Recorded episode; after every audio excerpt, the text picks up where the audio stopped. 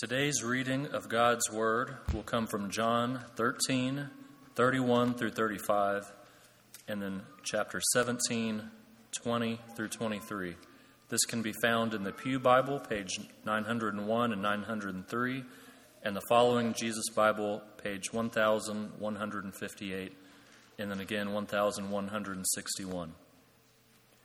When he had gone out, Jesus said, Now is the Son of Man glorified and God is glorified in him. If God is glorified in him, God will also glorify him in himself and glorify him at once. Little children, yet a little while I am with you. You will ask me, and just as I said to the Jews, so now I also say to you, Where I am going, you cannot come. A new commandment I give to you, that you love one another, just as I have loved you. You also are to love one another. By this, all people will know that you are my disciples, if you have love for one another. I do not ask for these only, but also for those who will believe in me through their word, that they may all be one, just as you, Father, are in me, and I in you, that they also may be in us, so that the world may believe that you have sent me. The glory that you have given me, I have given to them, that they may be one, even as we are one. I and them, and you and me, that they may become perfectly one, so that the world may know that you sent me and loved them, even as you loved me. This is the word of the Lord. Thanks be to God. If you have little ones first grade and under who would like to go to children's worship, they can line up here at the door. Our volunteers and staff will take them over. If any of them are visiting for the first time, we need one parent to go to get them signed up with our volunteers. All right. What is life about? What's it all for? I mean, once a person has believed in Jesus and been forgiven of their sins, when their eternal state is taken care of, what's the point of life in the meantime? We started chewing on that question last week. And I argued passionately that this life is not about biding our time and waiting for heaven. It's not about simply being a decent person and being kind and doing your best. No, life is about loving God. It's about knowing Him and being gripped with affection for His character. We talked about that. If you admire who God is, and therefore trust Him. If you trust what He says, you're going to live a very different kind of life. People may not call you a decent person, actually, but you live a very different life. You can call it obedience, but it's just as accurate to say that if you are gripped by God's character, you admire Him and trust Him, your life is going to look more and more and more like Jesus' life the character of God that you so love will become increasingly more apparent and more visible in your own life as you love God and trust Him. And that's where we ended last week. We said when we love God in this life, it makes our lives a showcase for the glorious character of God. We talked about this in Sunday school. God has all glory in Himself, He does not gain glory from us. Rather, our lives are a showcase for the glory that is already His. We're learning our children's catechism in Sunday school as well. Let's see if we learn those first three questions. All right, you ready? Who made you? What else did God make? Yeah, we got the chant. We, we do have a chant. I'm, when we really get into it, I'll get Chris up here with the drum and we'll, your dad, and we'll, we'll, we'll do the chant. Why did God make you in all things? For his own glory and the new question we started today is how can you glorify God? By loving Him and obeying His commands. So when we love God and therefore obey Him, people see the glory, the character of God in us. It shows them God. And that not only brings God glory, it also invites others to want to know Him and love Him as well. That's what life is about. You exist for the glory of God, for your life to be a showcase of God's character. We exist to be beacons of his light, shining with his beauty so that others might see him too. That is why you exist. So consider this glorifying God through love that leads to obedience is not a purely vertical experience. It expresses itself horizontally as well. Kids, if you don't know vertical and horizontal, vertical is up and down, and horizontal is side to side. So, already last week, we talked about how a life that glorifies God, other people see it. It has a horizontal effect, it impacts the people around us. Maybe they'll see something in us that's strange. We went to Taco Bell two weeks ago. And um, we, Taco Bell's great. What do you make of that face? The double decker taco, classic. Regardless, they gave us an extra taco. Uh, or, or, I thought there was something missing from our bag. And I went up to the register and said, Hey, one of our tacos was missing. I need another taco. So they make us another taco. I sit down, I eat my taco. And then JJ at the other side of the table goes, Hey, there's an extra taco here. We had the taco after all. And I thought, Oh, man. And so I told Meg, I said, Hmm I probably should pay for this taco. So I went and they use a little screen and I paid, paid for my taco. And then I went and told the guy in the back, said, Hey, you're going to get an order for a taco. Don't make it. That's the one you already made. I don't want to steal a taco from you. He goes, What? You paid for it? I said, Yes, I ate it. And he goes, You didn't have to. That's, that's cool. And afterwards, I was thinking, Why is that weird? That someone pay for the thing that they consumed. He saw something strange, right? So people might see something in us that's weird, right? It's something of God. A life of, of loving, obeying, and glorifying God does have an impact on others, but here's another horizontal effect that we're talking about. You cannot love God and not love His church. You can't. Now, in 2024, that might sound like an audacious claim because there's no shortage of people who will tell you that they believe in Jesus, but they don't have any use for the church. They love Jesus, but not Christians. Think about it this way the church is the bride of Christ. If you love me, you're going to love my wife. Same principle applies to Jesus. Kids, what, what's the catechism question? How can you glorify God? Well, right, by loving God and doing what He commands. Let's see what Jesus commands us in this text. Chapter 13, verses 34 and 35. A new commandment I give to you that you love one another. Just as I have loved you, you also are to love one another. By this, all people will know that you are my disciples if you have love for one another. Loving Jesus means loving other Christians, means loving the church. How does verse 34 begin? Jesus says, A new commandment I give to you. What's so new about this command? I mean, love one another. That doesn't sound that new. Well, that's not the new part. You go back in the Old Testament law, it even tells you to treat other followers of Yahweh in a special way, to love them in a way that is qualitatively different from how you love unbelievers. Now, that alone might sound offensive, that you should love Christians qualitatively differently and even better than you love unbelievers. That might sound offensive, but it's like family. You treat the church like family. So, what's new about this command? If all that stuff we see it in the Old Testament, here's what's new. Jesus says, Just as I have loved you, you are also to love one another. Jesus commands Christians to love one another as he loves them. That's what's new. And how does Jesus love his bride? He loves her with grace. It means he loves us when we don't deserve it. And what is the means by which he loves? Sacrifice, even to the point of death. What Jesus' command shows us here is that glorifying God is not just a personal affair. You're not invited just to, to think of God all the time and to speak of God all the time and pay for tacos. There's something deeper. It's not just about you and God, it's also about His church. He loves His church. The Father sent the Son, and the Son laid His life down for the church.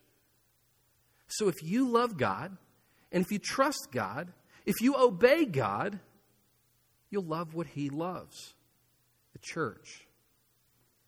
With all its brokenness and all its flaws, you'll extend grace to her. And when we love one another as Jesus loves us, it glorifies God the Father and God the Son.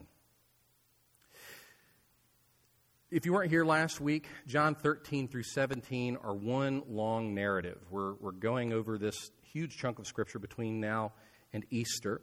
Um, this is kind of the last conversation, conversation that Jesus has with his disciples before he is betrayed, before he dies. Um, and Judas, at some point in the story, leaves the room. And so, where I'm about to read, Judas has just gotten up and walked out. We'll be looking at that text in a couple of weeks. But look in verse 31. Jesus then speaks to the 11 who are remaining in the room. Verse 31 in chapter 13. When he, that is Judas, had gone out, Jesus said, Now is the Son of Man glorified, and God is glorified in him. If God is glorified in him, God will also glorify him in himself and glorify him at once. How many times can he use the word glory or glorify in two verses? What is he talking about here? He's talking about the mutual glorification of the Father and the Son. God the Father wants the, the glory of God the Son to shine, and God the Son wants the glory of God the Father to shine. And Jesus says, Now I am glorified. Now is the Father glorified. As Judas goes to betray him. It might seem like Judas's betrayal was a low point in Jesus' ministry, as though there was even some that Jesus couldn't reach. No, no, no, no. This was all part of God's plan. Jesus would be betrayed, arrested, tried, mocked, beaten, crucified, and killed, and what looks like defeat, Jesus describes as glory. The death of Jesus would glorify Jesus and his Father. How? Because Jesus' obedience to death on a cross was an act of love. It was an act of love for his Father, and it was an act of love for the people whom the Father loved. So Jesus laid his life down for the people whom he loved in the supreme act of humiliation, scorn, and death. When it seems like evil has won the day, in that moment, the character of God the Father and God the Son are most clearly on display. If someone was to ask you, What's God like? I can't know God. God's invisible. He's incomprehensible. All these things we talked about in Sunday school this morning. What, how do you know what God the Father is like? Look at the cross. Because in the giving of the Son, we see the love of the Father. How does the Father love us? He loves us to the point of ultimate sacrifice. Jesus' sacrificial love was the Father's sacrificial love. If you want to know God the Father, look at Jesus. And in Him, you see the Father. But when you, Christian, when you embody that same love, the love of the Son, for the church, when you love other Christians with that same self sacrificial love, what happens? You become a participant and a partaker in that divine love. Our love is Christ's love, is the Father's love, and that glorifies God. So, yes, we glorify God through these vertical acts of praise and prayer and obedience, but when we give of ourselves sacrificially for our brothers and sisters in Christ, when we're willing to lay down even our lives for the ones whom Christ loves, that glorifies God as well. You are on this earth to glorify God, and you can't do that without loving the church. You can't do it without loving the church. Now, I, I've said that word church a bunch of times. I'm using it very intentionally. You know, I don't mean the building or the institution, I mean the people. But I'm using the word church so that you and I, me too, can't self select which Christians to love. You probably, some, you probably find some Christians easier to love than others. And I want to disallow you from making that distinction. If I had said in this point instead, if, if I had said, You're on this earth to glorify God, and you can't do that without loving other Christians, then it'd be easy to say, Okay, well, I've got a handful of Christians that I love, moving on. Or I, I, I love the people in my Bible study. Uh, I love the people at FPC. That's not what Jesus says. Look again, verses 34 and 35. A new commandment I give to you, that you love one another. Just as I have loved you, you also are to love one another. By this, all people will know that you are my disciples if you have love for one another. This is an inclusive statement. All disciples of Jesus, we are to love as Christ has loved us. One essential for a life of glorifying God is loving all who call on the name of Jesus. So if another person has been baptized in a Trinitarian church in the name of the Father, Son, and Holy Spirit, they're your family. If another person professes faith in Jesus as Lord and Savior, they're your family. Believers and their children. This is the people of God whom you have been called to love as Christ loves them. I'm not going to pretend like that isn't hard. That's why at the end of this conversation in chapter 17, Jesus prays about this. And he doesn't just pray for the 11 disciples, he prays for you and me that we would be able to live out this command. So jump to the end of the section, chapter 17, verses 20 through 23. This is Jesus kind of closing out this long conversation with his disciples. They've had dinner, they've gone on a walk, and now he's praying. Verse 20, he says, I do not ask for these only, these 11, but also for those who will believe in me through their word. That's you. This is what Jesus prayed for you the night before he died that they may all be one. Just as you, Father, are in me, and I in you, that they also may be in us, so that the world may believe that you have sent me.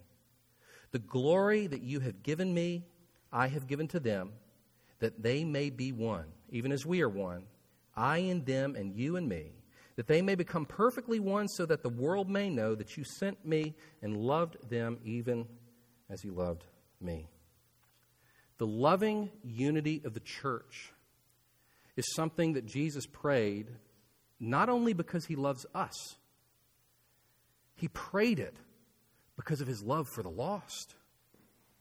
He prayed for our unity and love so that the world would believe that the Father sent Jesus. The unity and love shared between Christians is intended to be a proof of the validity of the gospel message. Of course, today the church is fragmented in many ways. She's got lots of problems. But that's not new. In the 1800s, Samuel Stone wrote a wonderful hymn, The Church is One Foundation. We're going to sing it later. This verse is appropriate. He says, Though with a scornful wonder men see her, the church, sore oppressed, by schisms rent asunder, by heresies distressed, yet saints their watch are keeping, their cry goes up, How long? And soon the night of weeping shall be the morn of song.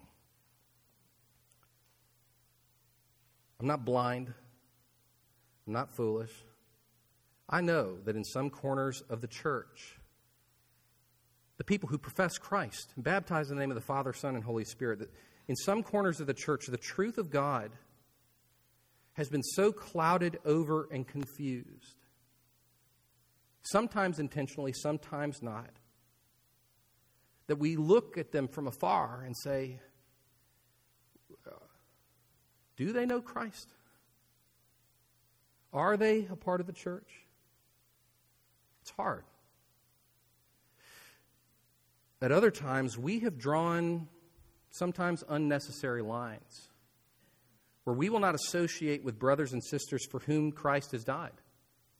Paul tells us the wall of hostility has been torn down between them and us, and yet we erect our own.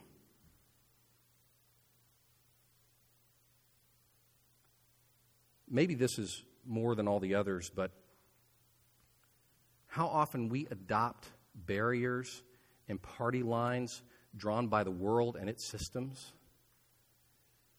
and we fit those over ourselves so that we won't associate with another Christian because the world says we shouldn't associate with one another. The church does have problems. But if another human being professes that Jesus is their Lord, if they believe that he is the resurrected divine king who died for their sins, if it is their desire to walk as a disciple of Jesus, they're in the family regardless of the things they're wrong about. And that's true about us too. We got to be wrong about something. What did Paul say? In 1 Corinthians 12, he said this I want you to understand that no one speaking in the Spirit of God ever says uh, Jesus is accursed, and no one can say Jesus is Lord except in the Holy Spirit.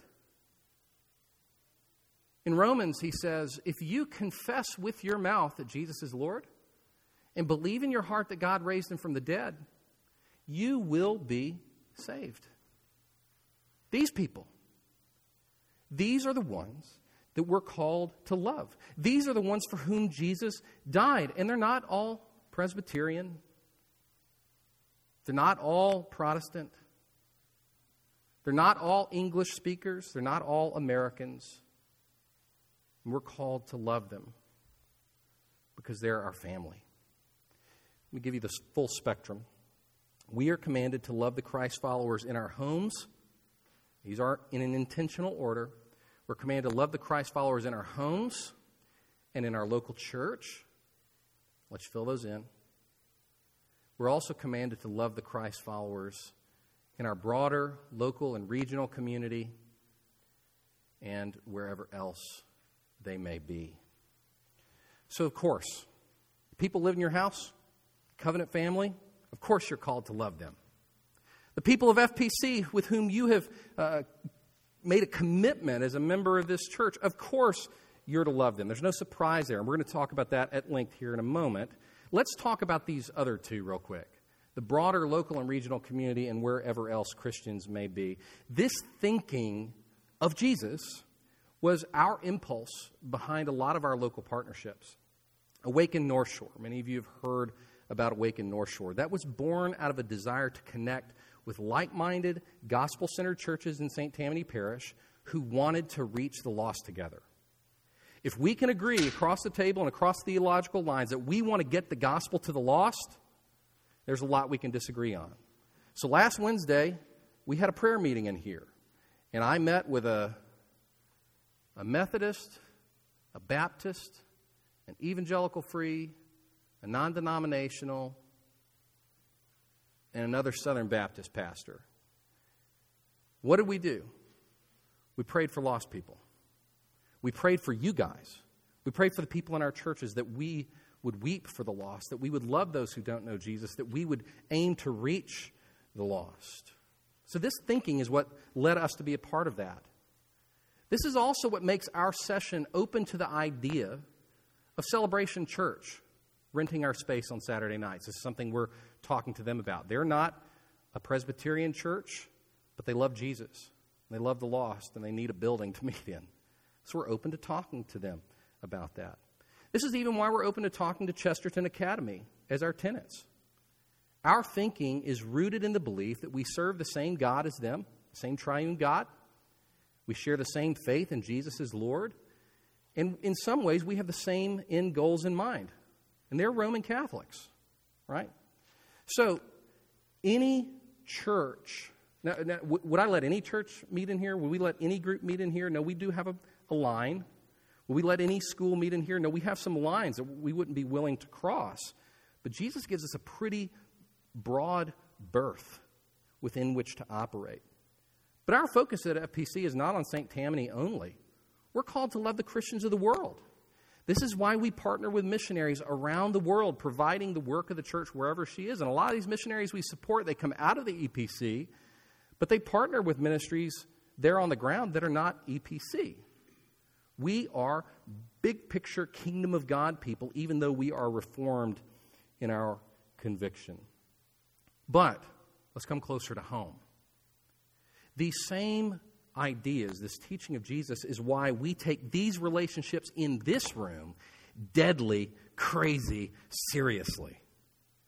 Jesus has said in no unclear terms that we are to love one another as he loves us and that it's central to our reason for existing. You are on this earth to glorify God, and you can't do that, Christian, without loving the other people in this room. You're not here on earth just to pass the time. No, you're here to love these people as Jesus loves them. And what does that look like? Whether we're talking about Christ followers in our homes, in our local church, in our region, or beyond. Well, first, to love one another like Jesus means this concerning ourselves with one another's relationship to God. I mean, that's why Jesus came to earth, to reconcile us to God. He loved us in that way, and we should care about the same for each other. So, our highest desire for one another, as I look at you, my highest desire for you is that you would trust Jesus and love God. And that should be our desire for one another. Do we desire that for the lost as well? Yes, of course. But when it comes to someone who's already a part of the church, we have all the more freedom to pursue that. When you join FPC, you make a commitment to one another's relationship to God. We had new members join us just a few weeks ago EJ, Monica, Andrew, and Lauren. They got up here and they responded to some questions. Y'all remember the questions they agreed to? Here's one of them. I asked them, Do you promise to serve Christ in his church by supporting and participating with this congregation in its service of God and its ministry to others to the best of your ability? And they all said, Yes. What's our ministry? What is the one that you have agreed not only to support but also to participate in? Our ministry is the gospel. We are committed to helping each other, in addition to the world, to believe Jesus, to love Jesus, to pursue Jesus. If we're not doing that, can we really say we're disciples of Jesus? But there's another question that they committed to that I want to point out. They said, I asked them, Do you submit yourself to the government and discipline of the Evangelical Presbyterian Church? and to the spiritual oversight of this church session? And do you promise to promote the unity, purity, and peace of the church? When you join FPC, you're committing to a shared gospel ministry, but that ministry aims to bring about unity, purity, and peace. So we're not only concerned about each other's relationship with God, we're also concerned about our relationships with other people. And that's what loving each other like Jesus means. It also means concerning ourselves with one another's relationships with people. Of course, Jesus wants us to be restored to God. But we have seen in this text manifestly that he also cares about our relationships with each other. We're called to care about the same thing. Here's brass tacks Jesus cares about your marriage, and we should care about one another's marriages. Jesus cares about your relationship with your kids. So we should care about one another's relationships with our kids. Jesus cares about our friendships, our work relationships, our relationships with other Christians, our relationships with non Christians. And so we should be caring about one another's relationships. You're on earth to glorify God, and you can't do that without loving the other people in this room toward this ends. To love one another in the way that Jesus loves us is intrusive on every level. He commands us to be aware and involved in the most intimate details of one another's lives. But to do what? To be nosy? No. It's to love one another like Jesus. And that means being present. It means speaking the truth. It means making personal sacrifices for one another's relationships listed above. I mean, isn't that a, a decent summary of what Jesus did for us? What did he do?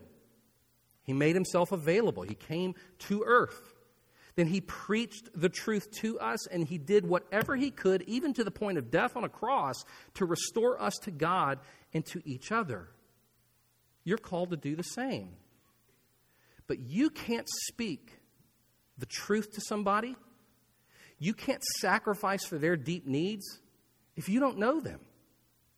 If you don't know what their needs are, if you don't know the truth that they need to hear, it all begins with presence. These kinds of relationships take intentional commitment to spend time cultivating friendship. This is why we do potlucks. I love y'all's food. Really, I do. But that's not the point. The relationships are the point. This is why we do men's night this coming Wednesday. This is why we have women's brunch this coming Saturday. This is why we have men's lunch, which is kind of retired men's lunch, but you know, it's branded however it is. We have men's lunch and 60 plus fellowship group. We have all these opportunities. We're trying to start quarterly social events for the whole congregation later this year. Why? We know you're busy. We're not trying to fill up your calendar. We're all busy. We're trying to carve out a little bit of time for us to know each other. But you have to take advantage of these opportunities. If you never come to any of these things, don't be surprised when no one speaks truth to you or knows you or you don't know them. Like we're trying to create space for this. But even then, an occasional church event, that can't bear the whole burden of this. You got to go a step further. Here's what I'm inviting you to do every one of us should take stock of whether we're engaging well with the Christians that God has put in our lives. Why? Because this is why we're here. We're on this earth to glorify God, and you can't do that without loving the other people in this room. So, how do you need to treat these people and these relationships as more valuable? Do you need to take advantage of some of these social opportunities that we have as a church? Or maybe you need to branch out on your own.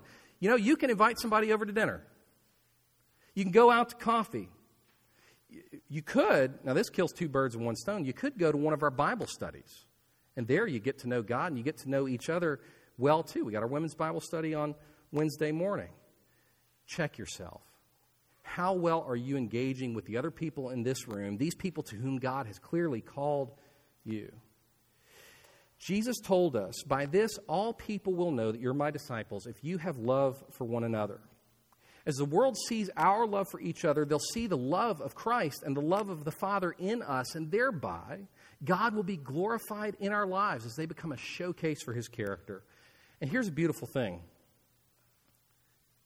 you guys are actually pretty, pretty good at this already. People do see the love of God in you. When Frank Fury was in the hospital, you guys were there every day praying for this guy, sitting with Lynn. You know how I know? It wasn't because I was there the whole time. No, it was because Frank's family told me, We love your church. And we love how much you have loved our mom and dad. When little Winnie Mertens was born, a few weeks ago, almost a month ago, huh? I was texting with Nicole's mom. She said, I'm so glad my daughter has this church because y'all have loved her so well. My mom is always bragging on you guys about how FPC has taken such good care of my family through the years. Justin and I, we were having breakfast. What was that? Wednesday? And he said, when we first walked in at FPC, Rich and Rachel Cropper grabbed us and told us, welcomed us, asked us uh, asked about our lives, and then uh, Ian and Mary Francis talked to us and welcomed us and invited us over to dinner at their house. And he said, I still hang out with those people. I've been so loved. He said, I've never been to a church that was so eager to bring me in and make me a part of their family. So, you guys, actually, y'all are pretty good at this. But let's not keep it too much on the surface let us press into that. If we're good at it, let's lean into it to really care for one another's relationships with God and with others. This is an invitation. If you're on the margins of FPC, been kind of coming and attending, but kind of unknown, disengaged, I want to invite you to take a risk. The risk of intimacy and connection and love, engage with us. Pick one of these ways that I've talked about. It's real easy. Only half of us bite. Thank you.